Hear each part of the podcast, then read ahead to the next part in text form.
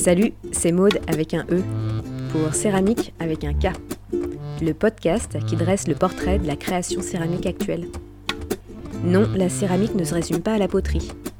Elle ne se résume pas non plus à Demi Moore et Patrick Swayze batifolant sur un tour de potier. Non, la céramique n'est pas ringard. Au contraire, c'est une discipline vaste et éclectique, regroupant des créatrices et créateurs, des artistes aux horizons et pratiques variées. Ici, vous pourrez écouter ces artistes nous raconter leur parcours, leur démarche et leur place dans le monde de la création actuelle. C'est l'heure du podcast Céramique. Allez, c'est parti, en fourchant le tigre. Le céramiste qui a accepté de se dévoiler derrière le micro est aujourd'hui Bertrand Secret. Bertrand est un céramiste sculpteur et dandy jardinier qui vit caché en lisière de forêt.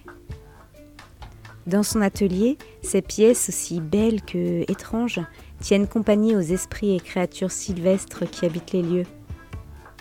Après m'avoir servi un thé, dans un bol japonais bien évidemment, on a discuté de floristerie, de tutos YouTube, de terre mêlée et de permaculture maraîchère. J'espère que l'épisode vous donnera envie d'une grande balade en forêt avant de regagner votre atelier. Bonne écoute alors le, début de l'interview, ça se passe toujours de la même façon. Euh, j'aimerais savoir, j'aimerais connaître en fait tes premiers souvenirs en, lien avec l'argile. Euh, alors je, me souvenais de cette question et donc j'ai pu y réfléchir. Et, euh, en fait, ma, mère m'avait, enfin avec mes frères, un été où on s'ennuyait énormément, parce que j'ai grandi à la campagne, nous avait acheté un pain de terre. je crois que je devais avoir 8 ans. Euh, et j'ai fait une petite tête d'un être euh, vraiment étrange, euh, une espèce de, d'être hybride déjà, qui n'a jamais été cuit, mais qui est resté voilà, tel quel. Bon, il a eu une moustache qui s'est brisée, mais il est encore, encore chez mes parents à prendre la poussière, mais c'est assez. Peut-être que j'essaierai de le cuire un jour. oh bah oui Et euh, le rapport à la nature est, très fort euh, dans, chez toi. Est-ce que ça vient aussi de l'enfance? Est-ce que déjà, quand tu étais petit, quand tu pratiquais l'argile, euh, ce petit être hybride là que tu, as fait, c'était déjà important? Bah, Moi, j'ai grandi dans le, dans le sud-ouest, dans un endroit assez isolé, entouré de forêts. Et je jouais pas mal dans le jardin. J'allais carrément même me balader tout seul dans la forêt un truc qu'on aurait un petit peu plus de mal à notre époque euh, voilà, laisser faire à nos enfants. Euh, et donc ouais, j'ai assez vite eu ce rapport euh, très, particulier à me raconter plein d'histoires, voilà, en regardant les arbres, le, vent qui, les sons de la forêt, ce genre de choses. J'allais pas mal aux champignons aussi. J'essayais de dessiner des oiseaux. Enfin voilà, depuis toujours, je me suis c'était quelque chose de très naturel, tu vois. Il n'y avait pas de questions. Euh, les questions sont arrivées plus tard, tu vois, du rapport euh, euh, de la nature à la culture, tout ce genre de choses. Mais ouais, je, crois que ça vient, ça vient d'assez loin. Et finalement, ça s'est renforcé. En, fait, en grandissant, j'ai fait mes études en ville. Et, c'est vrai que j'ai remarqué que, en fait, finalement, quand, même quand tu es en ville, tu as un rapport fantasmé à, à la nature et et peut-être que finalement, euh, voilà, quand, quand, quand tu es, urbain, euh, tu te reconstruis intérieurement euh, une nature idéalisée, un peu fantasmée et romantique. Mais, mais, du coup, finalement, quand tu reviens à la campagne, tu as un rapport plus, comment dire, plus concret, moins, ouais, moins, moins idéalisé, tu vois. Enfin, quelque chose euh, qui, qui, est plus proche euh, d'une relation euh, que pouvait avoir la paysannerie, tu vois, dans les, avant les Trente Glorieuses. Quoi. Mhm, mhm, ok. Bon, on, y reviendra un petit peu plus tard, ce rapport à la nature. Est-ce que tu peux nous, nous, parler de ton parcours aussi? Alors. Ton parcours scolaire, universitaire Ouais. Alors, j'ai fait un, un baccalauréat économique et social, ES, comme on disait à l'époque. J'aurais peut-être préféré être en littéraire, mais j'avais pas vraiment le choix. Euh, et ensuite, euh, une fois le, bac empoché, j'ai tenté une fac de psycho. Euh, j'étais assez dilettante. j'ai fait quelques cours en amphi, mais voilà, c'était une année un peu de, de jachère. j'ai lu, j'ai lu pas mal. et ensuite, j'ai tenté le concours des beaux-arts, que, voilà, que j'ai raté. Et à ce moment-là, j'ai fait une prépa qui s'appelait l'AGR à Nantes. Euh, dans, euh, dans, laquelle j'ai rencontré des, euh, voilà, des étudiants comme moi vraiment passionnants. Et donc j'ai préparé mon concours que j'ai réussi pour les Beaux-Arts de Nantes, Toulouse et Nîmes. Donc j'avais le choix, mais bon, mon amoureuse étant à Nantes, j'ai choisi Nantes. et donc j'ai passé trois, ben, j'ai fait un DNAP, donc les trois ans aux Beaux-Arts. J'étudiais plus la, enfin j'étais plus dans la photographie à l'époque, où je, voilà, je m'intéressais pas mal à la peinture romantique allemande. Euh, et donc, euh, tout ce qui est paysage, euh, paysage intérieur, voilà, tout ce que tu peux projeter sur un paysage, des analogies comme ça, des dialectiques entre l'intérieur et l'extérieur, microcosme, macrocosme et tout ça. Et euh, voilà, quatrième année était un peu chaotique. J'étais entre Lille et Nantes, donc je me suis arrêté à un moment donné. Puis avec ma compagne, on est parti, on est parti à Montréal un petit peu. Euh, et en revenant en France, euh, euh, j'avais besoin d'un plan B pour, voilà, pour, pour me nourrir. Et, et puis parce que j'avais aussi besoin de, récupérer un rapport à la nature plus direct, plus concret que, par l'intermédiaire de la photographie. Et donc j'ai fait l'école des fleuristes de Paris. Et j'ai été fleuriste comme ça pendant deux ans à Paris. Ok, ok, incroyable. J'hésitais entre le paysagisme et puis, euh, puis fleuriste. Et puis c'est vrai qu'à à Paris, c'était plus facile d'être fleuriste que paysagiste. et puis tu es à l'abri l'hiver, c'est pas mal. et, euh, et, en fait, euh, je pensais qu'au niveau créatif, c'était peut-être plus, plus rapide de pouvoir vraiment t'éclater dans la fleuristerie que dans le paysagisme où je pense que pour monter les échelons pendant très longtemps, tu creuses des trous, tu, euh, tu tailles, euh, mm. enfin voilà, tu des tâches un petit peu moins, euh, un petit peu moins créatives. Et je me suis vraiment bien amusé. Et à un moment donné, on a dû partir, enfin on a eu l'occasion, c'était un choix, hein, de partir en province. On s'est installé sur Arles. Et à ce moment-là, avec l'argent de mon chômage, je me suis acheté mon, mon four. Ah oui, ok. voilà. Et je, au départ, je voulais faire de la, de la céramique utilitaire. Et puis très vite, sont nées des créatures, euh, des choses euh, qui ont dépassé le cadre euh, initialement prévu. Mais alors, ça veut dire que tu faisais déjà, tu as commencé l'argile, le volume en argile au Beaux-Arts Pas du tout. non, non, non, j'étais vraiment que à ce moment-là dans la photographie argentique. Enfin, voilà, j'étais dans, ma chambre, tu vois, avec les lumières rouges et tout, j'adorais ça. Donc, et puis un petit peu de vidéo. Mais en fait, au, Beaux-Arts de Nantes, c'était très euh, très conceptuel. Et donc les ateliers, c'était assez mal vu à l'époque. Je sais que ça, maintenant, ça a beaucoup changé. Euh, il y a un revival un petit mm. peu euh, de la matière. mais non, en fait, je sais qu'il y avait un four, mais il n'était même pas utilisé. Mm. Enfin, c'était, c'est assez dingue. Donc en fait, j'ai appris la... J'ai, fait quelques cours du soir pour... et voilà, j'avais, j'avais négocié avec euh, Cécile, euh, de pouvoir cuire des pièces que je faisais à la maison. Et puis là, le drame, sculpture que j'avais pas vidée, qui a explosé. Et donc là, euh, c'est un peu fâché gentiment, mais en me disant que voilà, si je voulais continuer, je pouvais cuire que mes pièces que je faisais avec elle. Et moi, j'avais vraiment envie de me lancer. C'est à ce moment-là que j'ai pu. Enfin, je me suis acheté mon petit four. D'accord. Donc c'était à quelle, quelle période Et eh ben là, en fait, pendant un trimestre, j'ai fait bah, c'était il y a à peu près 10 ans. Ah c'est l'âge de mon fils, euh, enfin voilà, 11 ans. Euh, donc. Euh, ok, incroyable. Donc tu t'es formé en pratique, sur, sur des ateliers de pratique amateurs. Tu n'as pas de formation technique, diplômante Rien du tout. D'accord. J'étais pas mal sur le forum. il y a un forum de la céramique quand j'avais des, questions. quand voilà, j'avais une pièce qui explosait dans mon four. Il y, a beaucoup de casse au départ. C'est vraiment frustrant. Et en fait, l'important, c'est quand même de comprendre pour pas réitérer les mêmes erreurs. Euh, non, mais assez vite, j'ai été, euh, été autonome. Le temps de trouver aussi les bonnes terres. Ouais.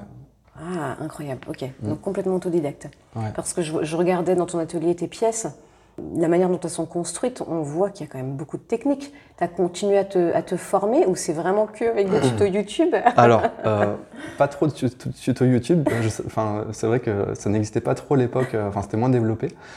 Et en fait, je, ne considère pas du tout que je suis euh, quelqu'un de technique. Au contraire, j'ai vraiment l'impression de bricoler, mais vraiment, euh, euh, j'ai un gros problème de légitimité par rapport à ça, justement. et je me souviens de mon premier séjour à Shigaraki, au Japon, où c'était un grand open space, où tu as des, les meilleurs céramistes du monde qui viennent travailler. Et j'avais envie de me cacher parce que j'avais l'impression d'être un, un enfant qui jouait avec la Donc il m'a fallu une bonne semaine d'adaptation et puis euh, je voyais que le regard était bienveillant. Et puis finalement, euh, les approches de la Terre, euh, elles sont avant tout sensibles, je pense.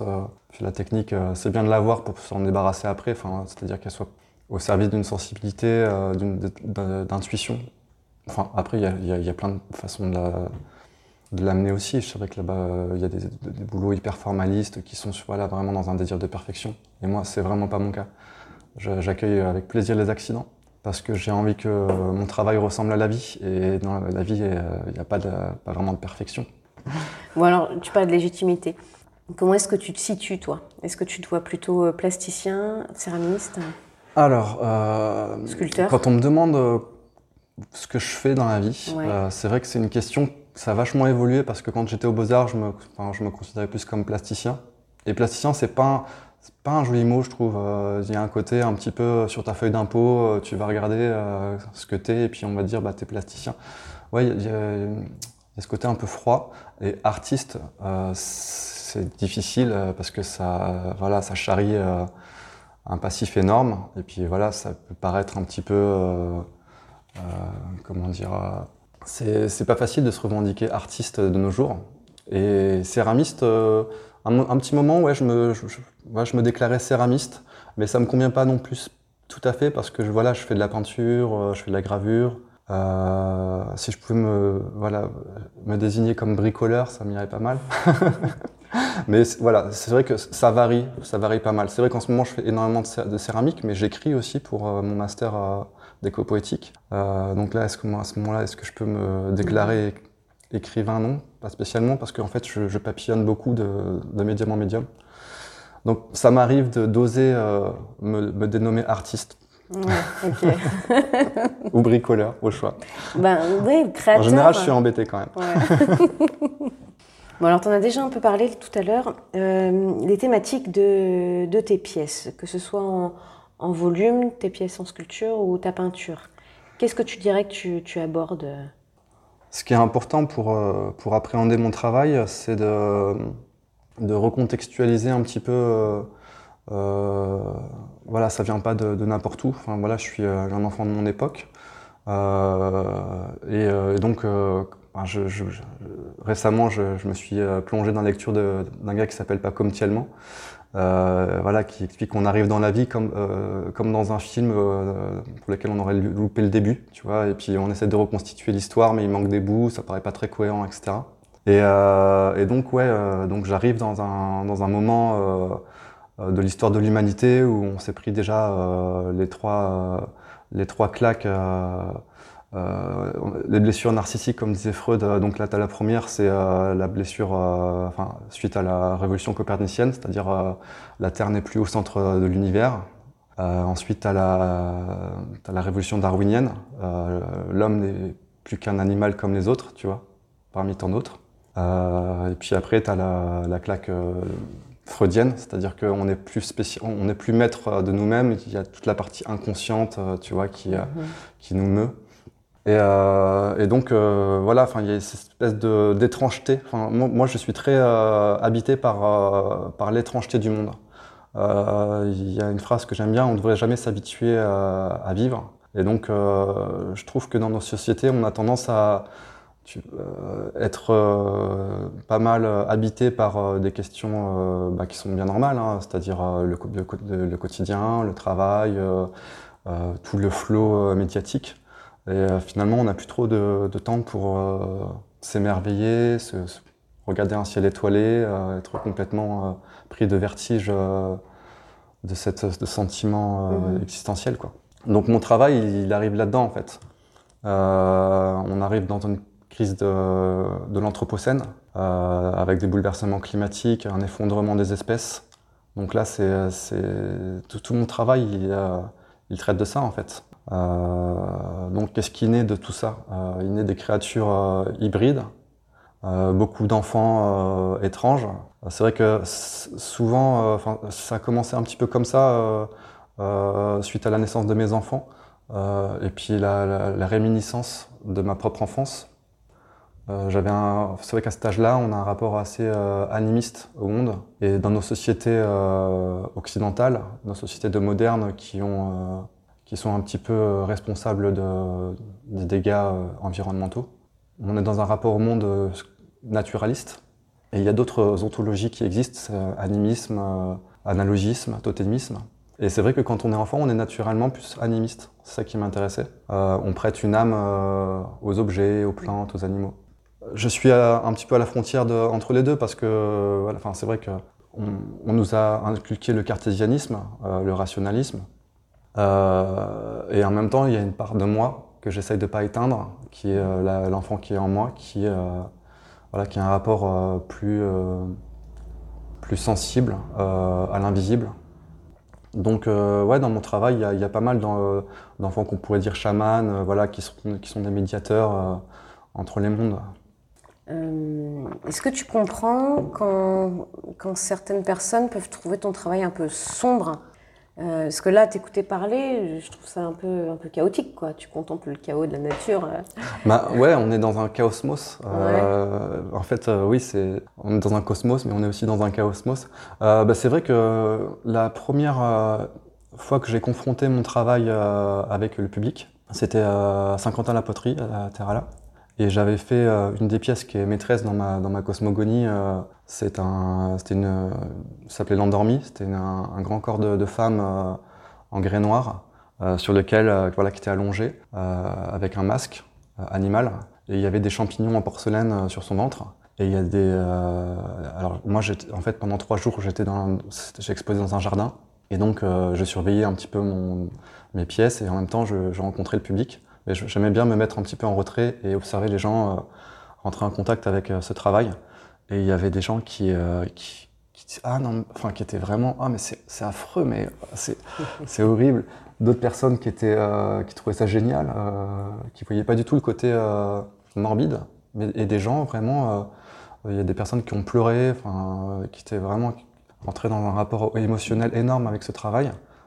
Donc oui, je, je comprends, et d'ailleurs, je, j'assume ce rapport qu'il pourrait y avoir euh, avec la mort euh, dans mon travail. On est dans une société où on a quand même tendance à cacher euh, nos vieux dans des EHPAD, on a tendance à cacher la mort. On est dans une société où on la nie complètement. Donc il y a toujours un retour du refoulé quand on essaye d'oublier quelque chose. Et, le retour du refoulé, c'est souvent violent. Donc les gens qui, qui, trouvent ça morbide et qui sont vraiment très mal à l'aise, c'est des gens qui peut-être ont des, ont des soucis euh, voilà, mhm. avec, euh, avec la mort, ce qui fait pourtant partie de la vie. Moi, quand, euh, avec mes enfants, je, parle beaucoup de la mort. Enfin, quand ils m'en parlent, je ne suis pas gêné. Quoi. Mais tes pièces restent quand même assez, assez ludiques, assez même amusantes parfois. Ouais. Ça aussi, tu le recherches Alors, en fait, je recherche rien. En fait, c'est, je, noircis pas mal de carnets avec des, euh, visions voilà, que je peux avoir euh, de, pièces, d'enfants, de, créatures euh, hybrides. Et quand j'ai un petit peu de temps à accorder à une nouvelle sculpture, je, compulse un petit peu mes vieux carnets. il, y a, tout d'un coup une pièce qui dit Moi, moi, moi, moi, je, veux être incarné en terre. Voilà, j'ai pas vraiment de plan en fait. C'est pour ça que c'est parfois difficile de parler de mon travail parce que c'est très large et, euh, j'ai pas, il n'y a pas de, volonté pédagogique, tu vois, ou didactique. J'ai rien à apprendre à personne. Euh, par contre, euh, c'est vrai que j'ai le, besoin de d'extérioriser un, monde intérieur, des images qui m'habitent ou qui passent par moi plutôt. je me vois plus comme un médiateur. Et, euh, et après, ben, ces sculptures, elles ont leur vie, elles sont euh, plus ou moins immortelles. contrairement à moi. Et c'est vrai que j'aime bien imaginer voilà, qu'elle passe de, génération en génération, d'un propriétaire ou, mhm. ou d'un colocataire à, un autre. et, voilà, qui te raconte des choses autour, qui, qui aient un rapport en fait. Parce que c'est vrai que les sculptures par rapport à la peinture, elles habitent avec nous. Quoi. Elles sont vraiment une vraie présence dans l'espace, surtout quand elles sont voilà, des corps voilà, je ne sais plus quelle était la question. Ouais, non, mais. tu parlais du dessin. Comment est-ce que tu travailles? Tu, tu disais que tu, tu remplissais des carnets. Le dessin est important, ça Ouais, ouais, ouais, le dessin euh, est quand même important. C'est vrai que j'ai, euh, dans mon enfance, lu énormément de bandes dessinées. C'est par ça que en fait, mon, imaginaire, mon imaginaire a été euh, pas mal fertilisé, parce que mon père collectionne des BD depuis toujours. En fait, à son anniversaire, à Noël, c'est simple, tu achètes une BD, il est content. et donc, ce qui fait qu'on a des bibliothèques remplies de bandes dessinées. Et, euh, donc, oui, j'ai quand même pas mal dessiné toute mon enfance. Et euh, ce, rapport au dessin est resté, euh, mais plus comme un. pas comme finalité, mais comme une façon de. une prise de notes. quand j'ai une image qui me vient en tête, ça va très vite. Mhm. Est-ce que la photo aussi est importante? Alors la photo a complètement disparu. J'ai fait un, j'ai fait un blocage avec la photo en fait. J'ai l'impression de, en fait, en sortant des beaux arts, j'ai, euh, j'ai eu l'impression d'avoir, comment dire, euh, dit tout ce que j'avais à, dire avec la photo. Et puis euh, comme ma compagne, voilà, travaille dans un festival photo, voilà, je dis trop de photos. Mais par contre, j'aime beaucoup la photo. Ouais. D'accord. je suis pas mal le, le boulot de Charles Frégé qui qui photographie euh, des costumes euh, à travers le monde, qui fait un bouquin qui s'appelle Wilderman, qui fait partie de mes inspirations. Et euh, il en a fait un autre sur des figures folkloriques au Japon qui s'appelle Yokai no Ishima et qui, voilà, qui photographie des costumes de yokai. Et c'est vrai que le shintoïsme, voilà, la religion, la philosophie, religion, voilà, issue du du croisement entre l'animisme et le bouddhisme au Japon euh, m'inspire beaucoup dans sa façon de ne pas être euh, manichéen, euh, c'est-à-dire dans son rapport culture, nature, modernité, tradition. C'est vrai que nous, on a une culture assez binaire, et eux, ils arrivent à, digérer tout. Et ça, je trouve ça vraiment mhm. intéressant. pour en revenir au dessin, ouais, je dessine pas tous les jours, mais, mais je dessine quand même assez régulièrement. Ouais. Pour revenir à tes influences, quelle est la place euh, de la culture asiatique et notamment japonaise dans ton boulot? Alors, je disais, euh, c'est vrai que la culture manga, euh, je l'ai découverte assez tard, surtout par l'intermédiaire des, films du studio Ghibli, Hayao Miyazaki, Takahata, tout ça. Et puis finalement, mes enfants, finalement, sont plus initiés au manga avec Ishiro Oda, One Piece et tout ça, Naruto. Il euh, y, a un gars que j'aime beaucoup qui s'appelle Matsumoto Tayo, euh, qui a écrit Amer Béton, euh, Number 5. voilà, c'est un gars qui, qui a un dessin organique très libre et à la fois très précis. Et il met en scène des enfants très sauvages, assez marqués, mais voilà, qui, qui, ont un rapport à la vie très direct, très, très pur, très violent, très sauvage. Ouais, J'aime beaucoup. Matsumoto Tayo, ouais. D'accord.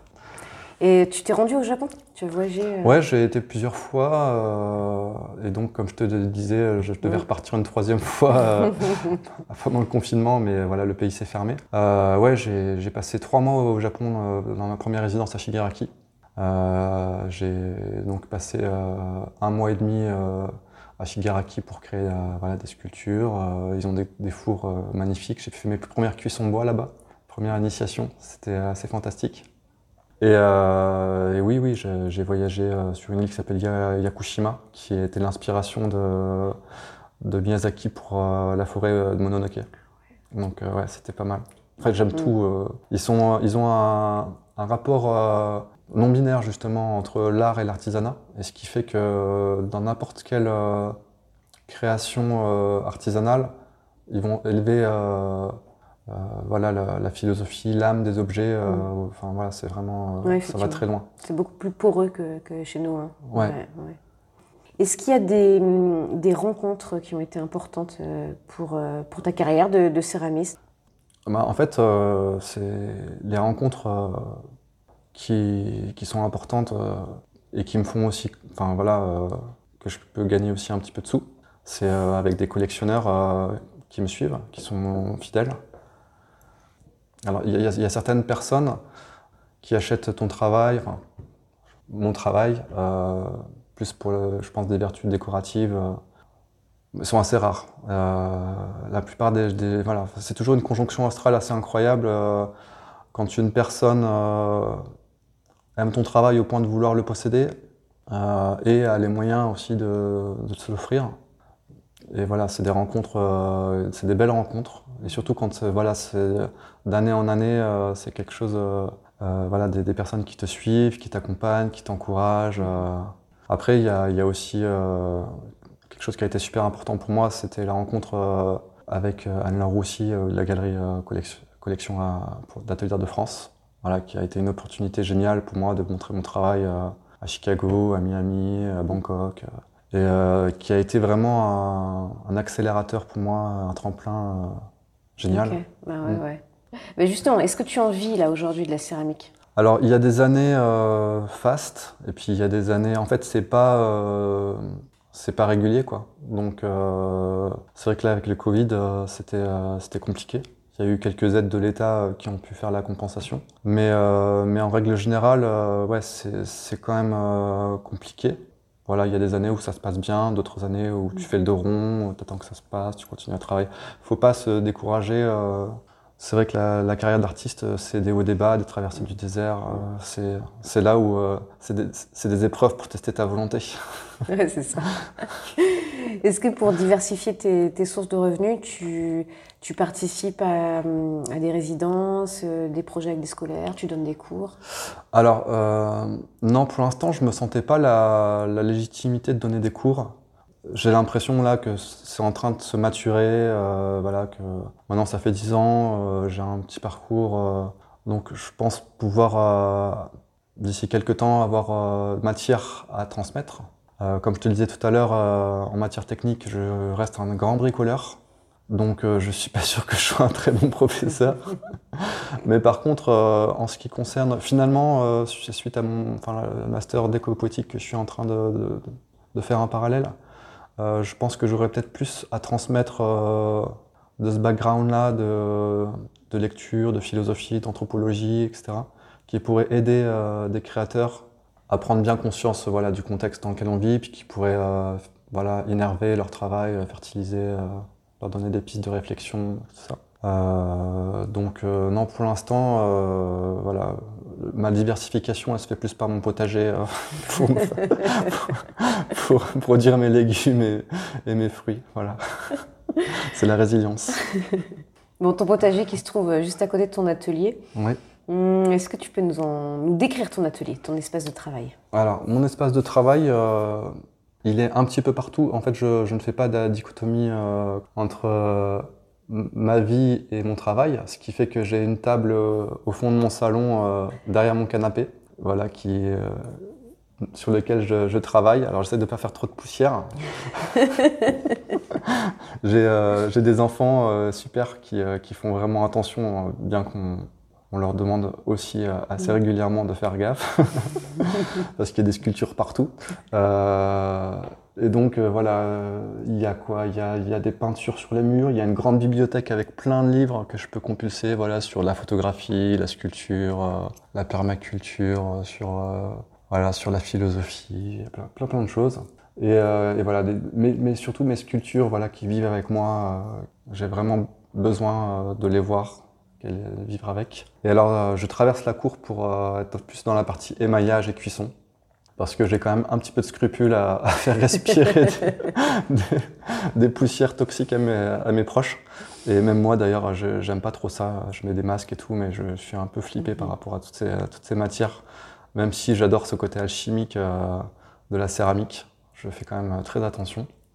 Et donc voilà.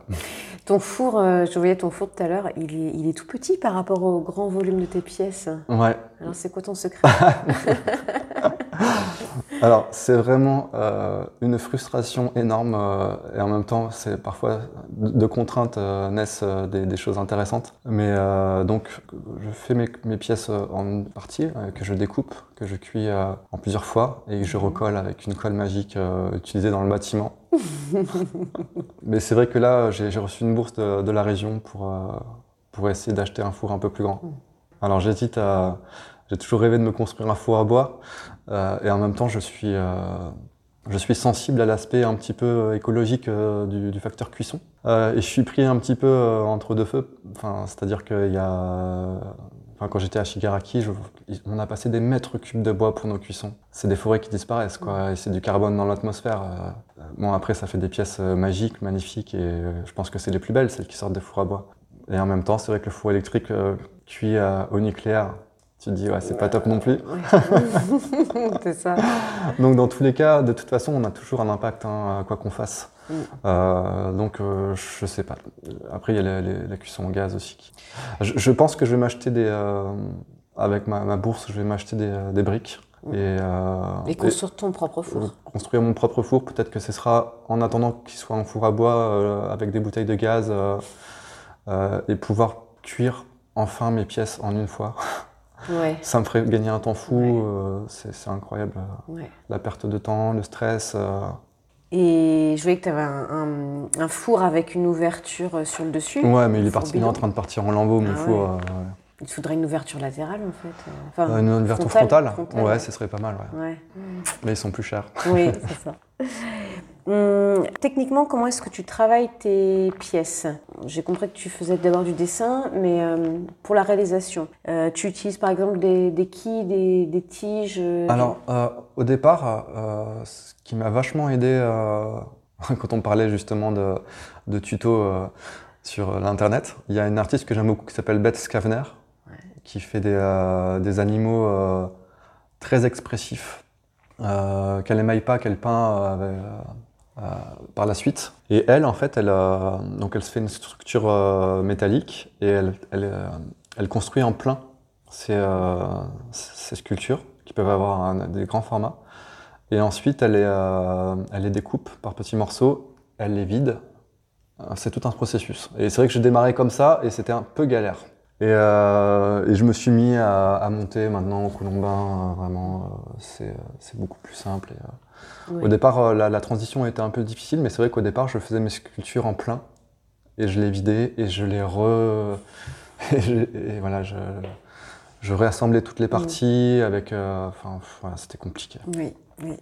Donc voilà, maintenant c'est modelage avec des terres euh, très mélangées. J'aime bien mélanger plein de terres qui viennent d'un peu partout.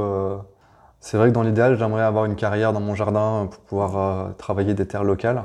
Mais bon, j'ai pas cette chance. Je travaille pas mal avec le grès de Saint-Amand, euh, voilà, que je mélange avec des terres euh, qui viennent d'Espagne, euh, des terres noires, des terres. C'est plutôt du grès. Ah ouais, que du grès.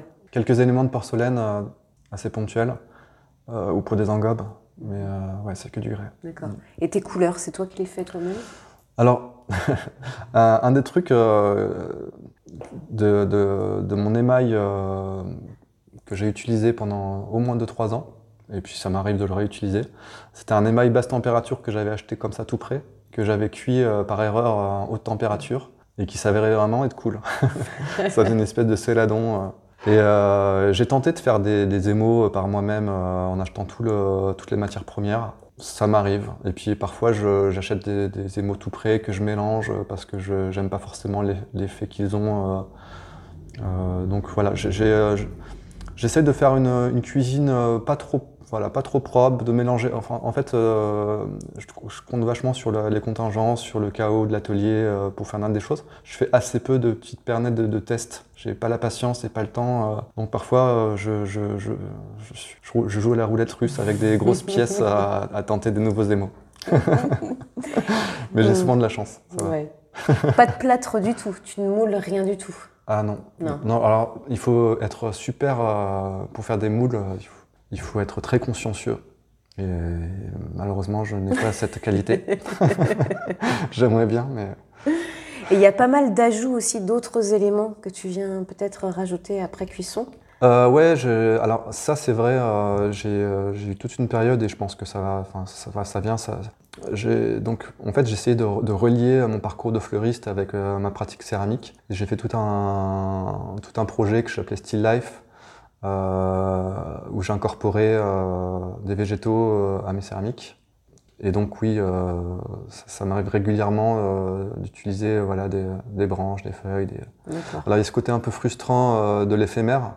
Et donc ben, finalement, après, ça m'arrive pas mal de travailler avec des végétaux secs ou des branches. Ou des...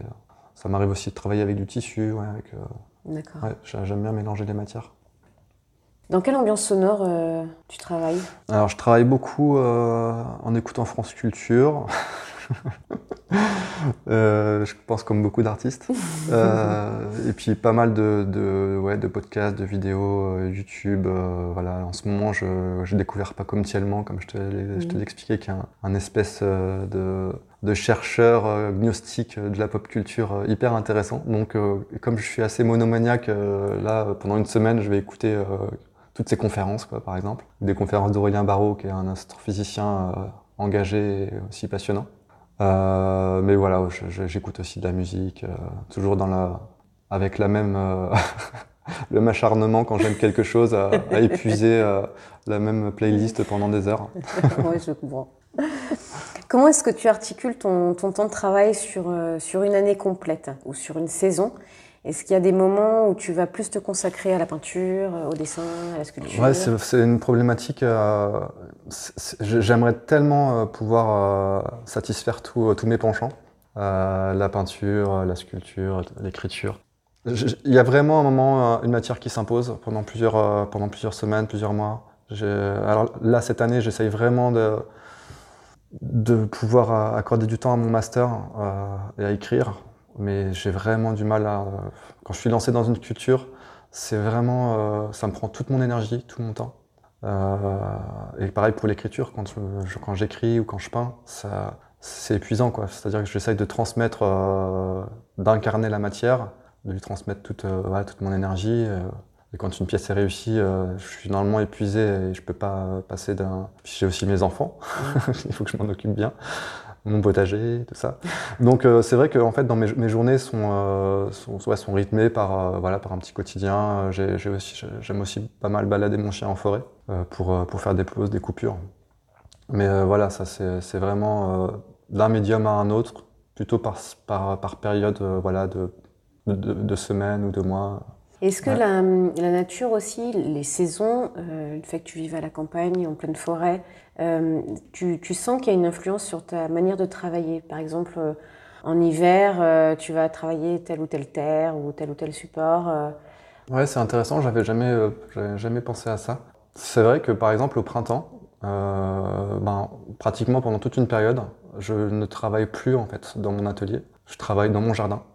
Et en fait, ça participe quelque part, ça doit se retrouver dans mes pièces à un moment donné, en fait. Ces moments de jachère, euh, ces moments euh, de frustration, euh, d'énergie accumulée, frustration de, bah, finalement de ne pas avoir le temps de créer, mais finalement je crée autre chose en, en cultivant mes légumes et c'est quand même sympa. Et, et ouais, de, planter des arbres, de créer, de créer tout un écosystème, d'essayer de faire revenir des, des oiseaux, des, des hérissons, de pouvoir ouais, œuvrer à, prendre soin du lieu. Ça aussi, c'est une création euh, qui est importante pour moi. Mhm.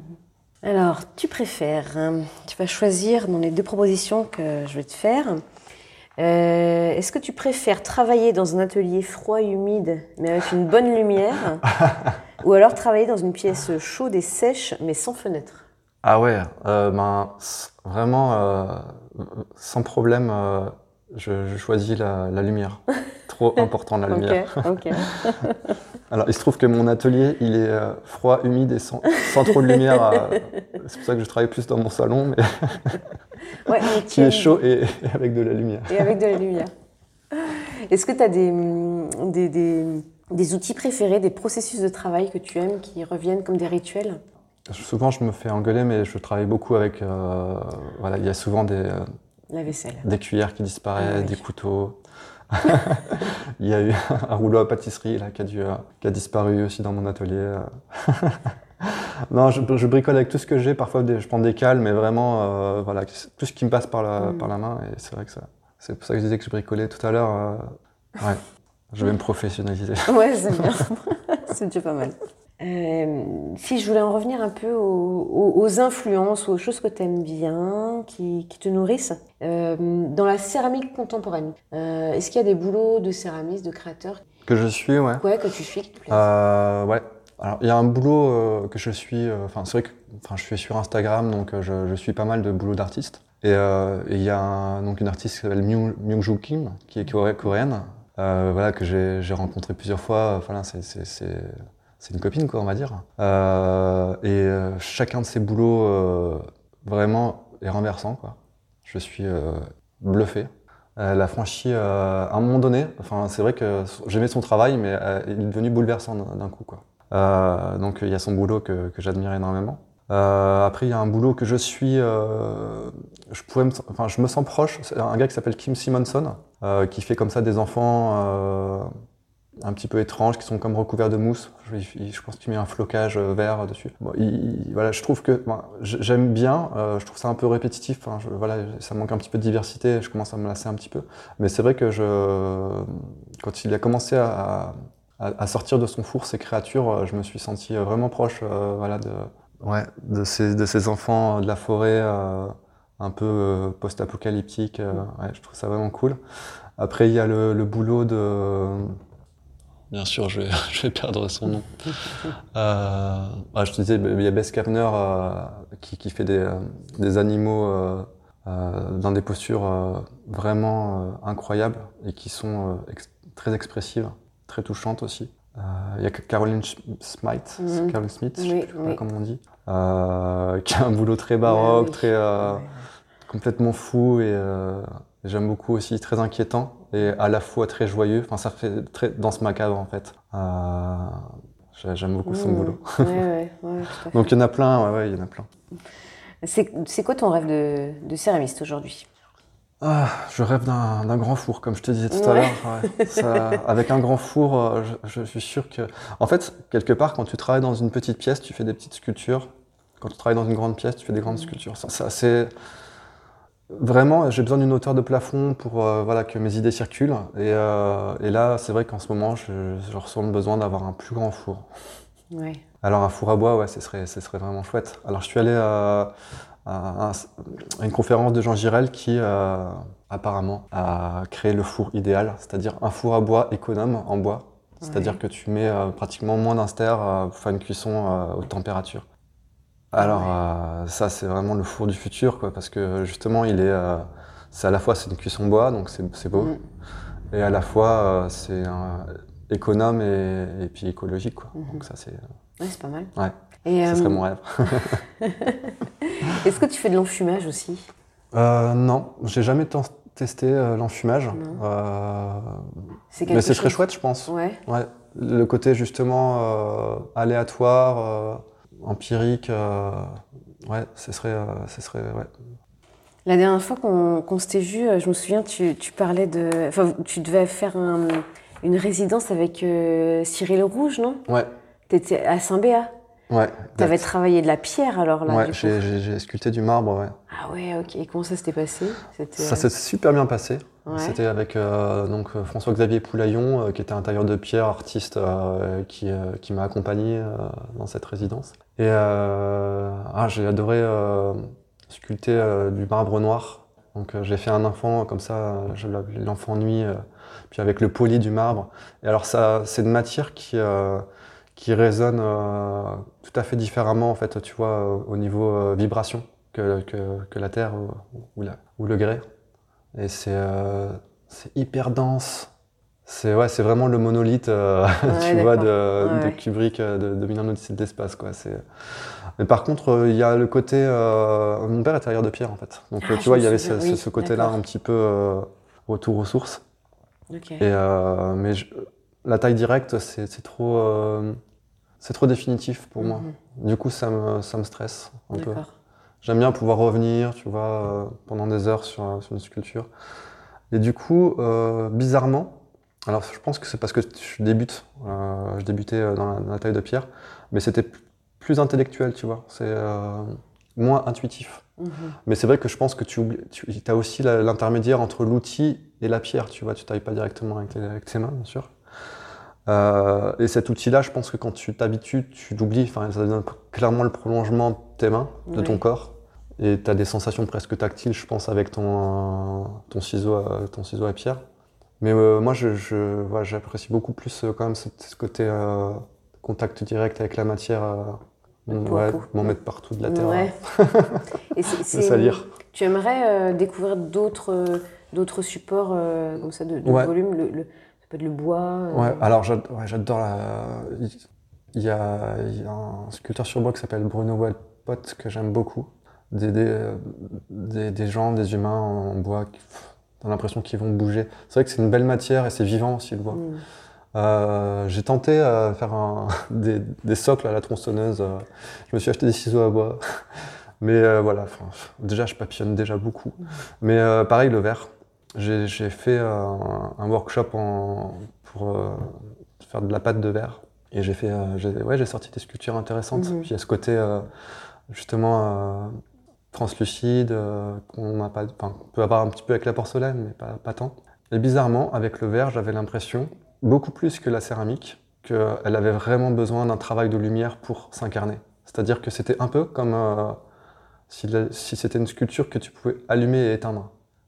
Alors qu'une euh, sculpture en céramique, j'ai l'impression qu'elle peut être dans le noir, dans l'ombre, mal éclairée. Elle est toujours aussi forte, tu vois. Toujours. euh, ouais. Merci d'avoir écouté Céramique, le podcast. N'hésitez pas à vous abonner ou à nous laisser 5 étoiles. À bientôt pour une nouvelle rencontre autour de la Terre.